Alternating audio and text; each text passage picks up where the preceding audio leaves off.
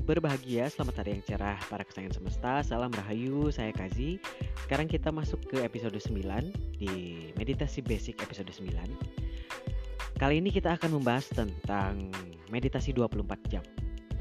Nah, jadi meditasi 24 jam ini bukan sebatas pengertian secara harfiah. Jadi uh, para kesayangan semesta harus meditasi kurang lebih 24 jam enggak. Tapi ini sebuah metafora sebuah istilah yang memang sampai sampai detik ini belum saya pribadi saya pribadi belum menemukan istilah atau uh, pergantian kata yang lebih tepat untuk mendeskripsikan mengenai meditasi 24 jam. Ah begitu. Jadi sebelum kita masuk ke, ke apa sih meditasi 24 jam kita akan jeda iklan dulu, baru nanti kita akan masuk ke segmen kedua tentang meditasi 24 jam.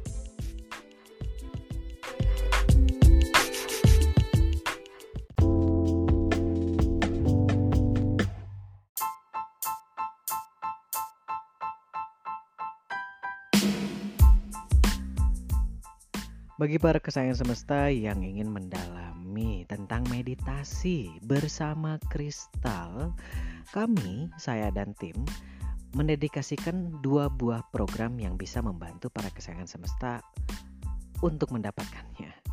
Jadi untuk program pertama, namun ini masih basic, yaitu Crystal Self Potential Manifestation bersama saya. Jadi CSPM Basic adalah program pendampingan bagi yang ingin mengoptimalkan potensi dan pengenalan diri yang terbantukan oleh kristal yang merupakan warisan nanoteknologi leluhur dengan tujuan keselarasan semesta besar, alam, dan kecil, tubuh yang dibantu meditasi hening bersama kristal, di mana selama ini pikiran dan tubuh tidak terkoneksi secara sadar, pun pada semesta langgeng atau sang diri sejati atau jiwa.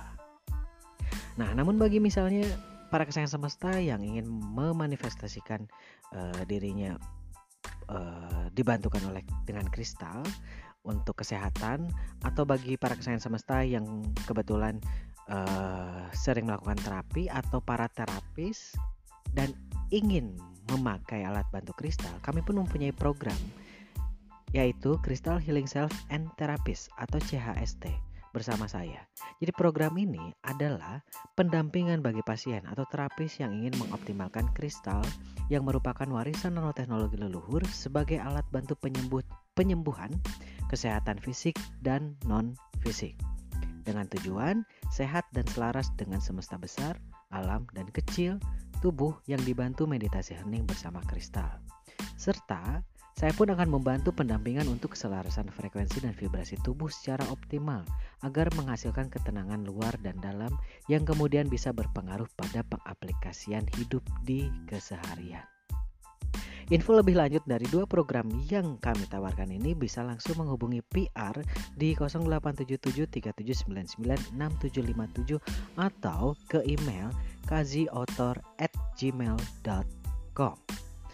Jadi kami akan memberikan PDF-nya yang Anda bisa baca dan pilih sesuai dengan kebutuhan Anda.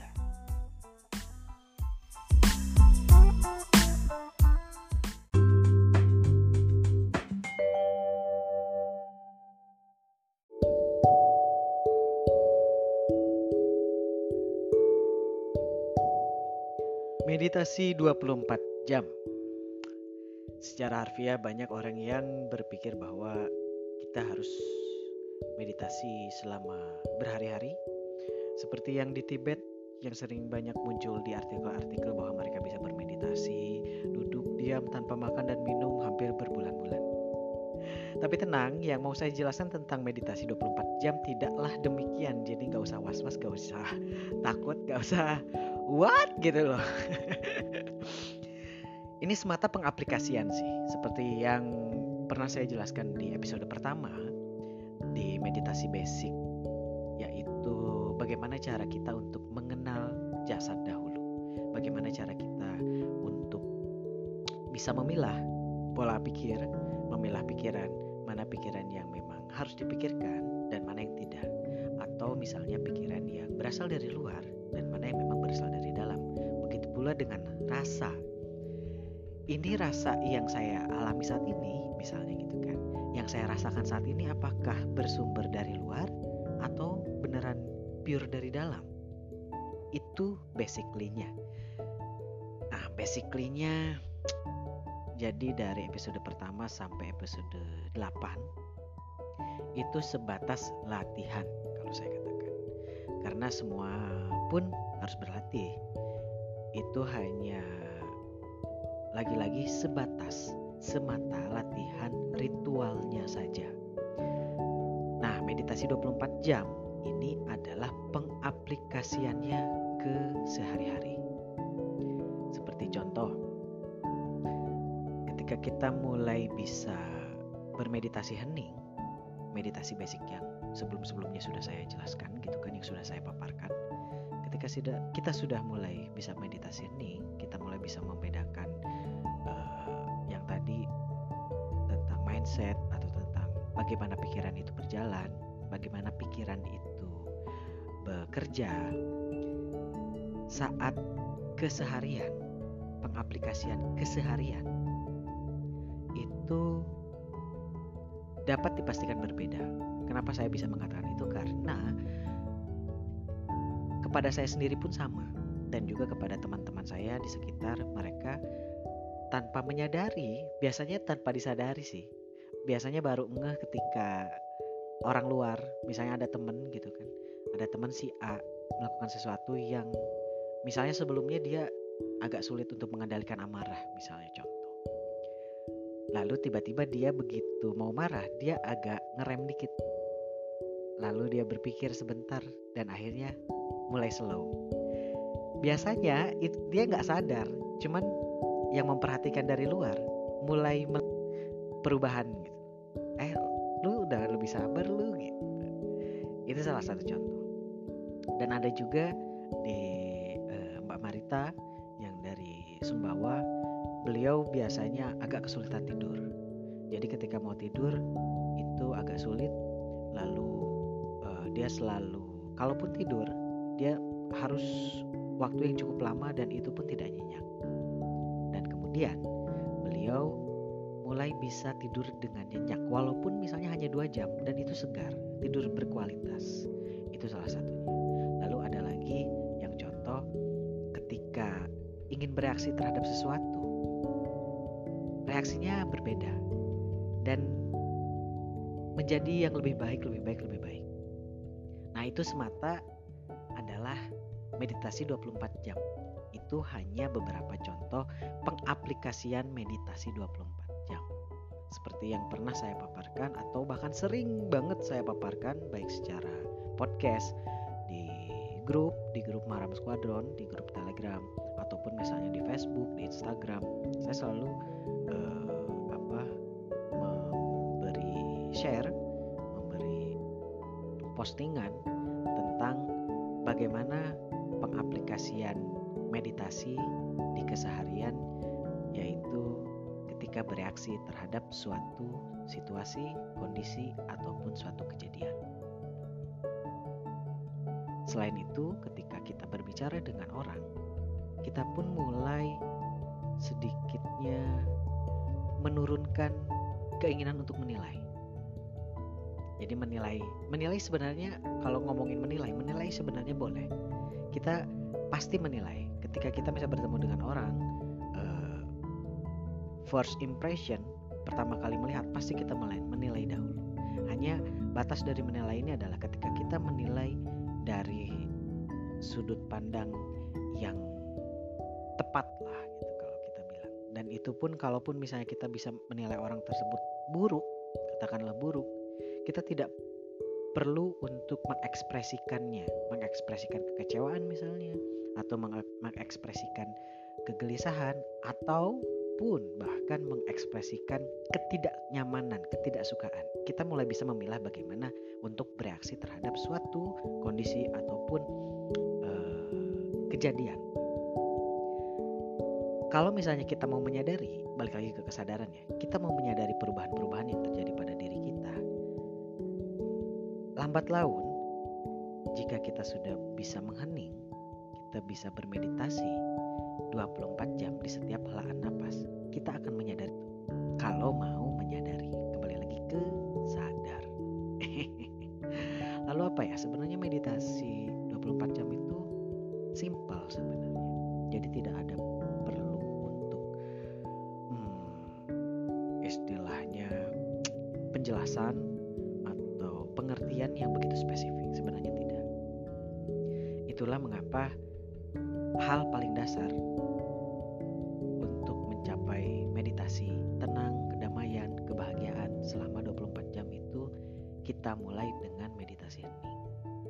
Kok sama sih gitu?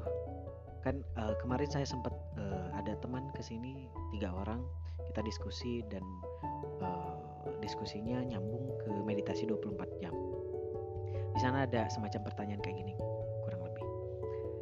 Um, memangnya uh, kalau misalnya setelah meditasi 24 jam apakah sama setiap orang gitu kurang lebih kayak gitu saya katakan ketika pengaplikasiannya setiap orang setiap individu itu pasti berbeda. Hanya memang dasarnya selalu sama. Ibaratnya seperti ini. Ibaratnya kita mau membangun sebuah bangunan bentuk apa pun itu ketika membuat dasar semua pasti sama yaitu menggali ke dalam tanah membuat fondasi dasar dari suatu bangunan. Bagaimana si bangunan tersebut, misalnya pilar-pilarnya mau berapa banyak, itu kembali lagi ke bangunan apa yang mau didirikan e, di atas tanah tersebut.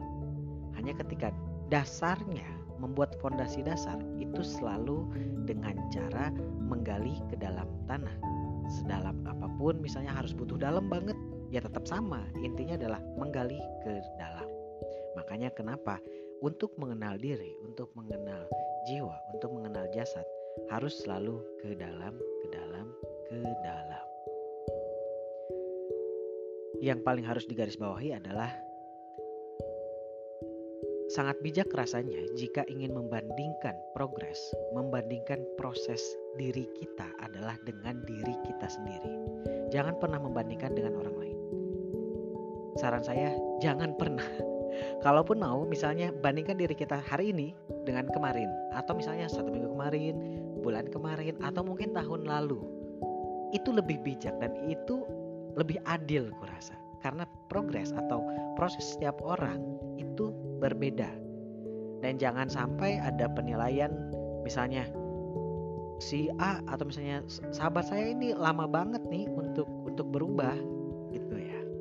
Ada sih uh, teman saya kemarin sempat ada ada yang chat ke saya Zih 20 tahun loh Zih dari dari semenjak kita sekolah dia membicarakan gitu dia masih begini aja makanya gua bawa gua bawa ke sini ketemu malu gitu. Ya terus apa masalahnya? Ya kan kalau saya udah bisa open mind gitu. Dia enggak 20 tahun loh. Ya terus kenapa kalau 20 tahun?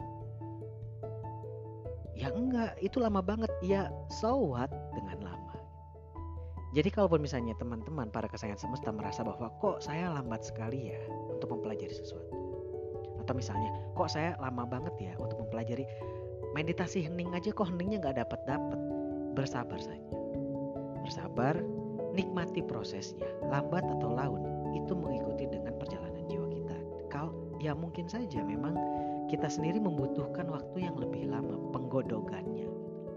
Dan jangan pernah berpikir bahwa itu adalah sebuah kemunduran atau sebuah lambatnya kok lambat banget gitu nggak usah ke diri sendiri saja hindari penilaian yang seperti menilai boleh menilai tapi bandingkan dengan diri kita yang sebelumnya dan jangan menilai dari berdasarkan waktu karena time is not exist masih mending misalnya cuma berapa bulan atau mungkin berapa tahun dibandingkan beberapa kelahiran kita fokus saja terhadap perubahan diri sendiri ke arah yang lebih baik. Itu pun arah yang lebih baik itu belum tentu di mata orang lain itu lebih baik. Kita yang lebih paham tentang perjalanan kita. Jadi fokus saja kepada perjalanan kita. Ketika kita fokus, kita merasa damai, bukan rasa-rasa doang ya, tapi benar-benar damai.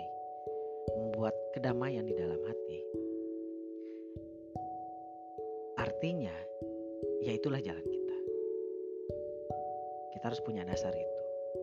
Maka kalau misalnya ingin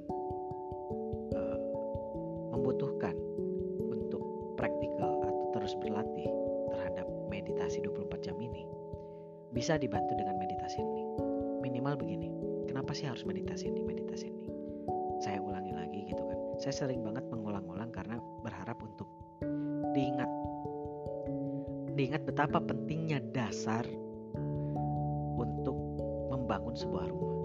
Karena kalaupun misalnya dasarnya saja kita tidak kuat, mau membangun rumah sebesar apa pun atau misalnya gedung setinggi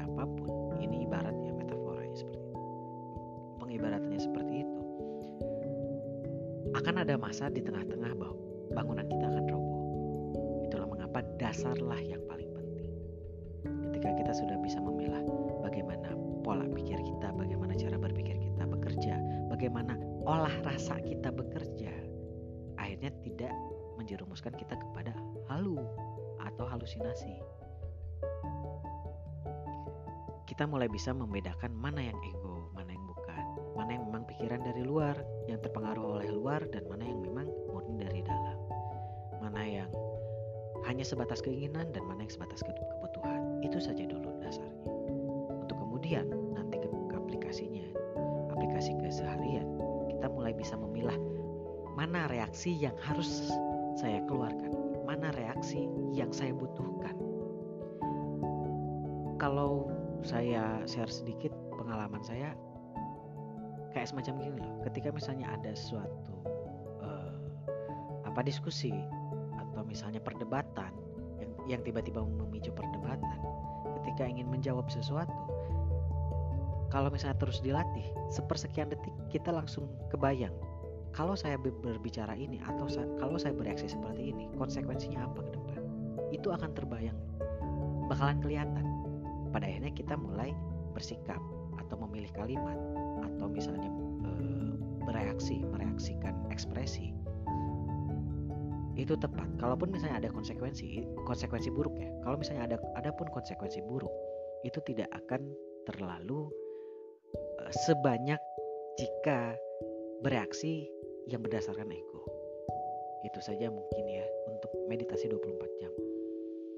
Yang memang tujuannya yang lebih panjang lagi adalah di mana pun kita berada, ke mana pun kita pergi, situasi apa pun kita dikondisikan oleh semesta, kita akan tetap dalam kedamaian, kita akan tetap dalam kebahagiaan, kita akan tetap dalam ketenangan yang pada akhirnya jikalau pun muncul sebuah masalah, tekanan, kita bisa berpikir lebih jernih.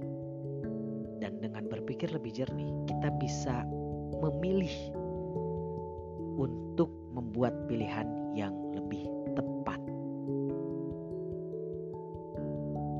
Ya, itu sih meditasi 24 jam tuh itu. Jadi nggak ada yang meditasi duduk, hening, fokus ke naf ke nafas gitu kan.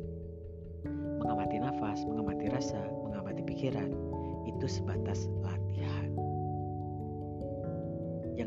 Latihan tentu harus ada prakteknya. Dan jangan pernah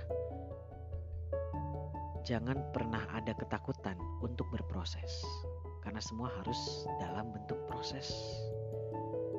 Nah, selain itu, kemarin sempat berbicara tentang uh, Devi ya Devi Biang Hong yang itu yang yang saya sempat share di sebelumnya kalau misalnya para kesayangan semesta belum tahu bisa lihat di podcast di sana ada ada meditasi Hong meditasi untuk uh, apa untuk akselerasi itu pun hanya latihan itu pun sebatas latihan dan memang koneksinya adalah kepada vibrasi vibrasi tubuh di sana ketika ada suara hong, hong yang seperti itu.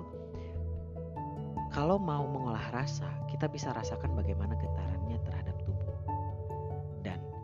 munculnya getaran di dalam tubuh itu seperti apa sih? Itu dikunci. Untuk pengaplikasiannya adalah getarannya itu, getaran yang bisa dirasakan ketika meditasi sambil mendengarkan Devi. begitu Anda kunci, para kesayangan semesta kunci, para kesayangan semesta rasakan.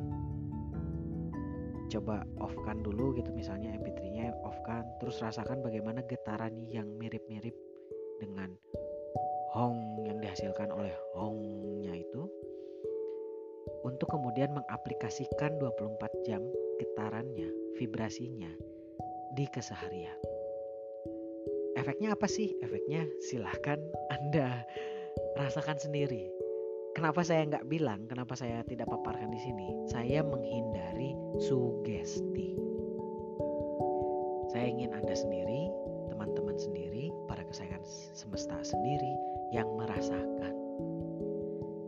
Ya, hitung-hitung latihan olah rasa kan.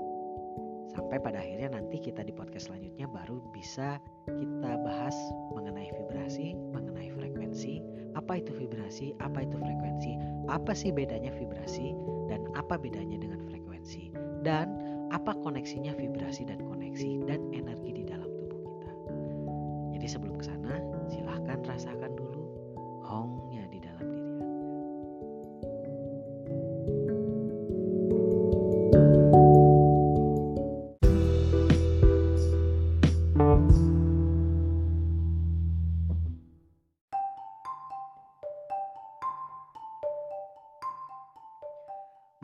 ke sesi pertanyaan. Assalamualaikum, waalaikumsalam, Samrazan, Eh, apa, Rampiaza, oh ya saya lupa jawabnya. saya Wildan dari Tuban, Jatim, Kazi, mau tanya tentang kesadaran. Saya pernah dengar orang yang berdoa kepada Tuhannya dengan kesadaran, doanya akan mempunyai energi ke sana. Orang yang mempunyai kesadaran juga akan mudah mengenal siapa dirinya. Yang dimaksud kesadaran itu apa Kazi? Nuhun. ah, berat berat. Mau memba apa ada ada ada Tuhannya dia aduh gimana gitu ya. Tentang kesadaran sebenarnya di setiap podcast eh, sedikitnya saya selalu menyinggung tentang apa itu sadar itu kesadaran? Apa ya? Saya sendiri tidak menyadarinya. kesadaran. Kesadaran itu berasal kalau kita runut dari asal katanya, yaitu sadar. Berarti ada hal yang selalu tidak kita sadari. Jadi, secara harfiah, kesadaran itu bukanlah pengertian yang spiritual yang tingkat tinggi lah atau misalnya punya koneksi vibrasi frekuensi yang sekian sekian enggak. Kita pikirkan hal yang lebih eh, lebih sederhana aja. Ketika meditasi hening kita diarahkan untuk menyadari naf- nafas. Naf- nafas ya bukan napas. Beda. Yang satu pakai P yang satu pakai F saya memahami tentang perbedaan ini dari Abah Uci. Jadi mau saya sharingkan juga. Ketika kita meditasi hening kita disarankan untuk menyadari nafas. Kenapa sih harus nafas dulu? Ketika kita lahir tanpa kita sadari atau kalaupun mau menyadari kita sebenarnya sudah bernafas. Hanya seumur hidup kita mengabaikan keberadaan karena sudah otomatis udah otomatis udah metik. Padahal bernafas itu selalu kita lakukan 24 jam. Saat ini pun kita bernafas. Saat saat mendengarkan podcast ini pun sedang bernafas. Hanya kebanyakan kita tidak menyadarinya lagi-lagi karena metik gitu kan, otomatis anehnya coba anda sadari. Nah sadar lagi nih. Coba anda sadari ketika bermeditasi hening ketika kita mulai fokus ke nafas bagaimana udara keluar masuk ketika hidung terlewati oleh udara ketika paru-paru mulai mengembang dan mengempis mengapa kita tiba-tiba merasa seperti sesak? Mengapa ketika kita mulai menyadari bagaimana cara bernafas itu berfungsi, kita mulai merasa sesak. Kenapa? Gak akan saya jawab sih. karena saya pun gak tahu kenapa. Mungkin karena kita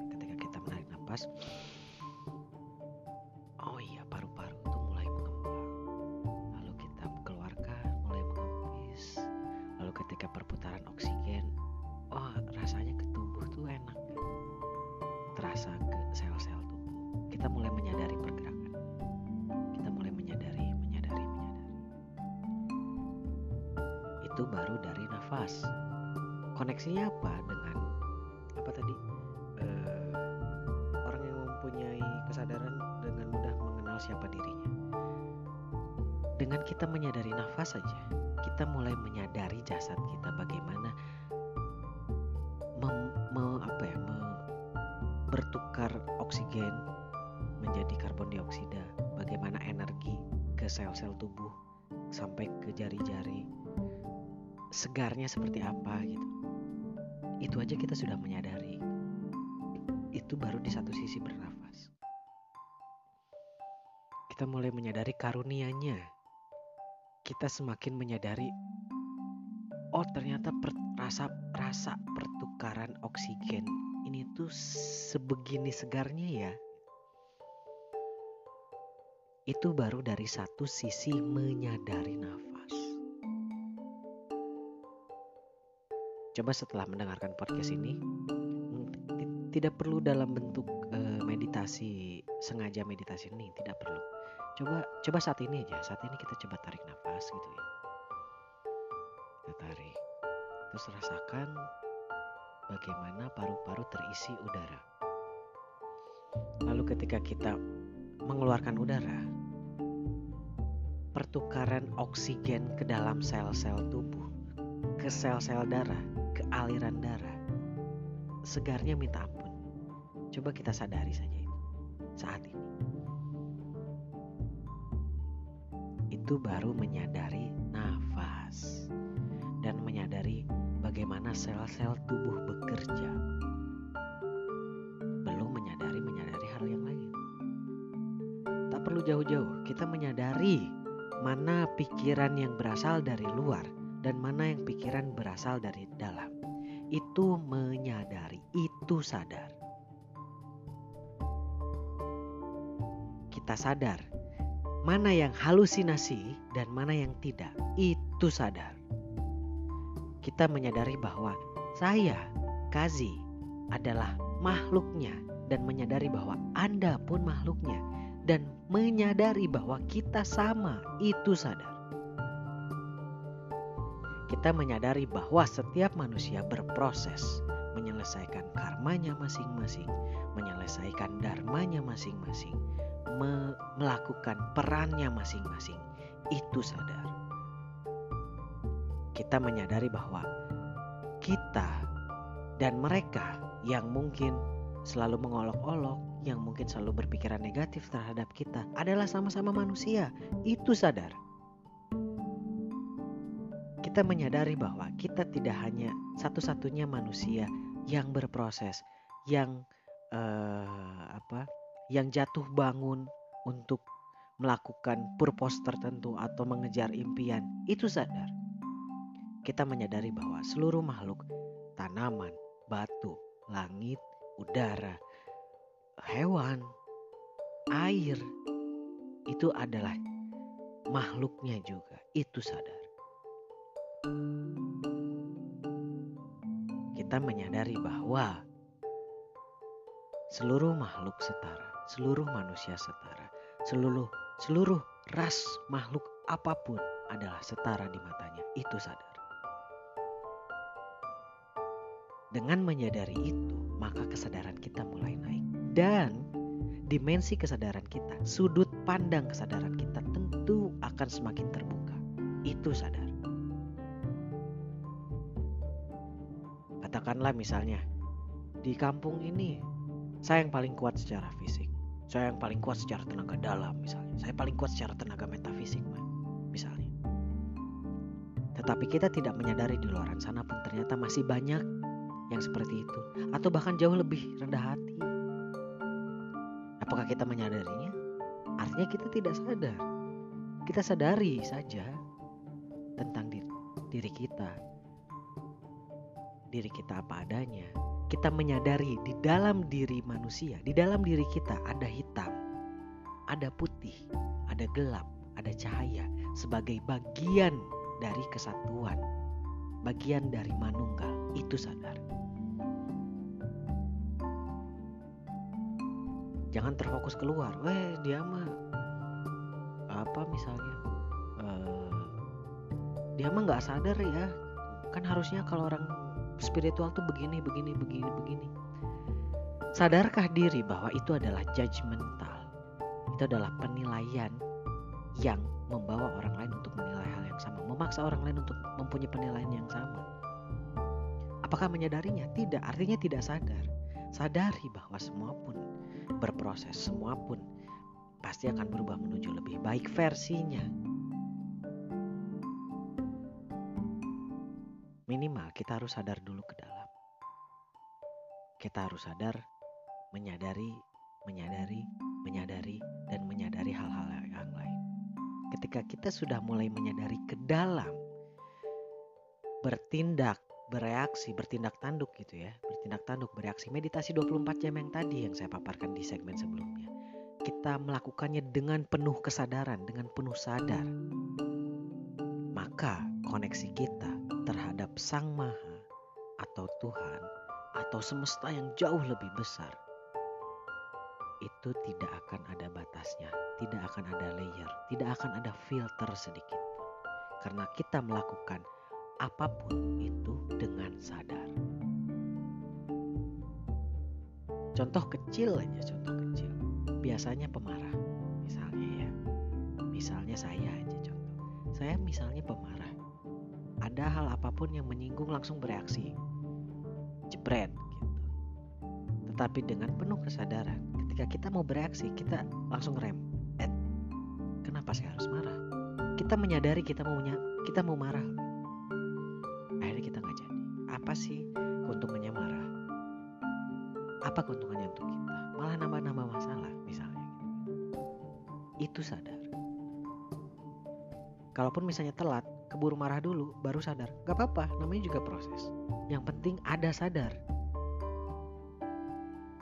itulah sadar tidak perlu membicarakan tentang dimensi kesadaran 5, dimensi kesadaran 6, dimensi kesadaran 4. Itu saja dulu. Pahami. Karena yang namanya paham itu ada empat step. Pertama, kita baru mengetahui. Apa pun ya, mau itu pengetahuan, itu perjalanan, mau itu pengalaman. Hal pertama yang selalu manusia dapat adalah dia tahu, dia baru tahu, dia mengetahui ketika sudah mengetahui, yang kedua, level selanjutnya yaitu mengerti. Setelah tahu, dia mencoba untuk mengerti apa yang ia ketahui. Setelah mengerti, ia mengalami, melakukan praktek. Setelah mengalami, baru memahami. Banyak manusia yang ketika tahu, baru tahu nih, dia sudah berani-berani share Makanya wajar kalau misalnya timpang dalam perilaku.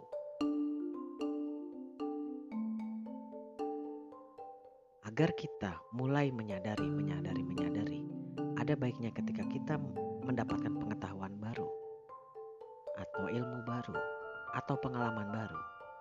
Setelah kita tahu, kita mengerti, baru mengalami, setelah mengalami, baru memahami. Setelah empat-empatnya ini sudah tahu, eh sudah sudah dikuasai atau sudah dialami, mengerti, eh mengetahui, mengerti, mengalami, memahami, baru silahkan anda bagi kebahagiaan anda kepada sekitar. Karena jangan sampai ketika ada lontaran pertanyaan, karena anda tidak memahami apalagi mengalami, baru hanya mengerti, Anda menyesatkan.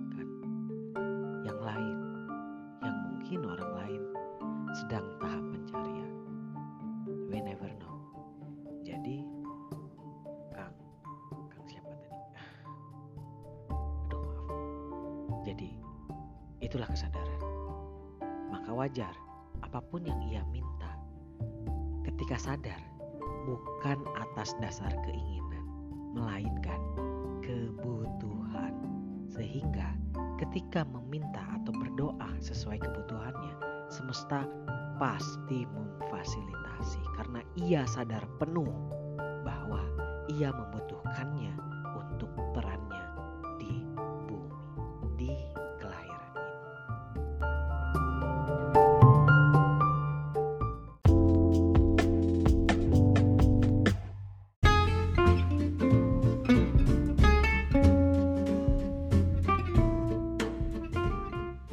kasih kepada para kesayangan semesta yang sudah mendengarkan episode 9 ini.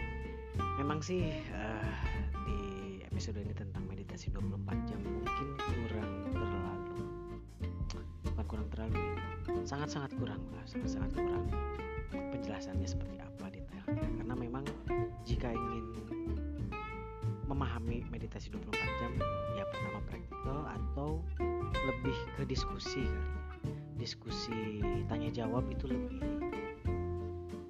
lebih enak kayak. Mungkin nanti akan mencoba untuk membuat zoom kali ya nanti next untuk bahasannya seperti ini. Karena lebih enak tek tektokan ya tektokan tanya jawab tanya jawab dan diskusi itu lebih termasuk yang jawaban tadi tentang kesadaran. Dari episode pertama sebenarnya sudah sudah saya singgung tentang apa itu apa itu apa itu. Jadi mungkin bisa berstep lah nah di segmen terakhir ini lagi-lagi saya mengucapkan terima kasih banyak dan mohon maaf apabila ada kekurangan. Kalaupun misalnya ada pertanyaan atau diskusi bisa langsung ke WhatsApp di 0877 3799 673 eh 6757 maaf. Saya ulangi 0877 3799 6757 jangan lupa untuk eh, menyebutkan nama dari orang tanpa nama jadi sekalian kita saling berkenalan. Ya itu saja. Jangan lupa untuk para kesayangan semesta yang ingin memesan buku The Gamers of Galaxians dan Just His Words bisa langsung ke websitenya di kaziauthor.com di sana ada uh, adminnya. Langsung saja kontak admin untuk pemesan dan juga ada uh, apa penjelasannya. Itu buku tentang apa nanti di website akan ada. Itu saja ah mohon maaf kalau ada kekurangan dan kata-kata yang mungkin menyinggung atau tidak berkenan. Intinya sih kita terus berbahagia teruslah berbahagia karena bahagia itu dari hati dan teruslah berproses. Jangan mau yang instan nikmati prosesnya karena di proses itulah kita akan mendapatkan pelajaran hidup untuk perjalanan jiwa dan kematangan jiwa. Hatur nuhun, sampurasun, salam rahayu.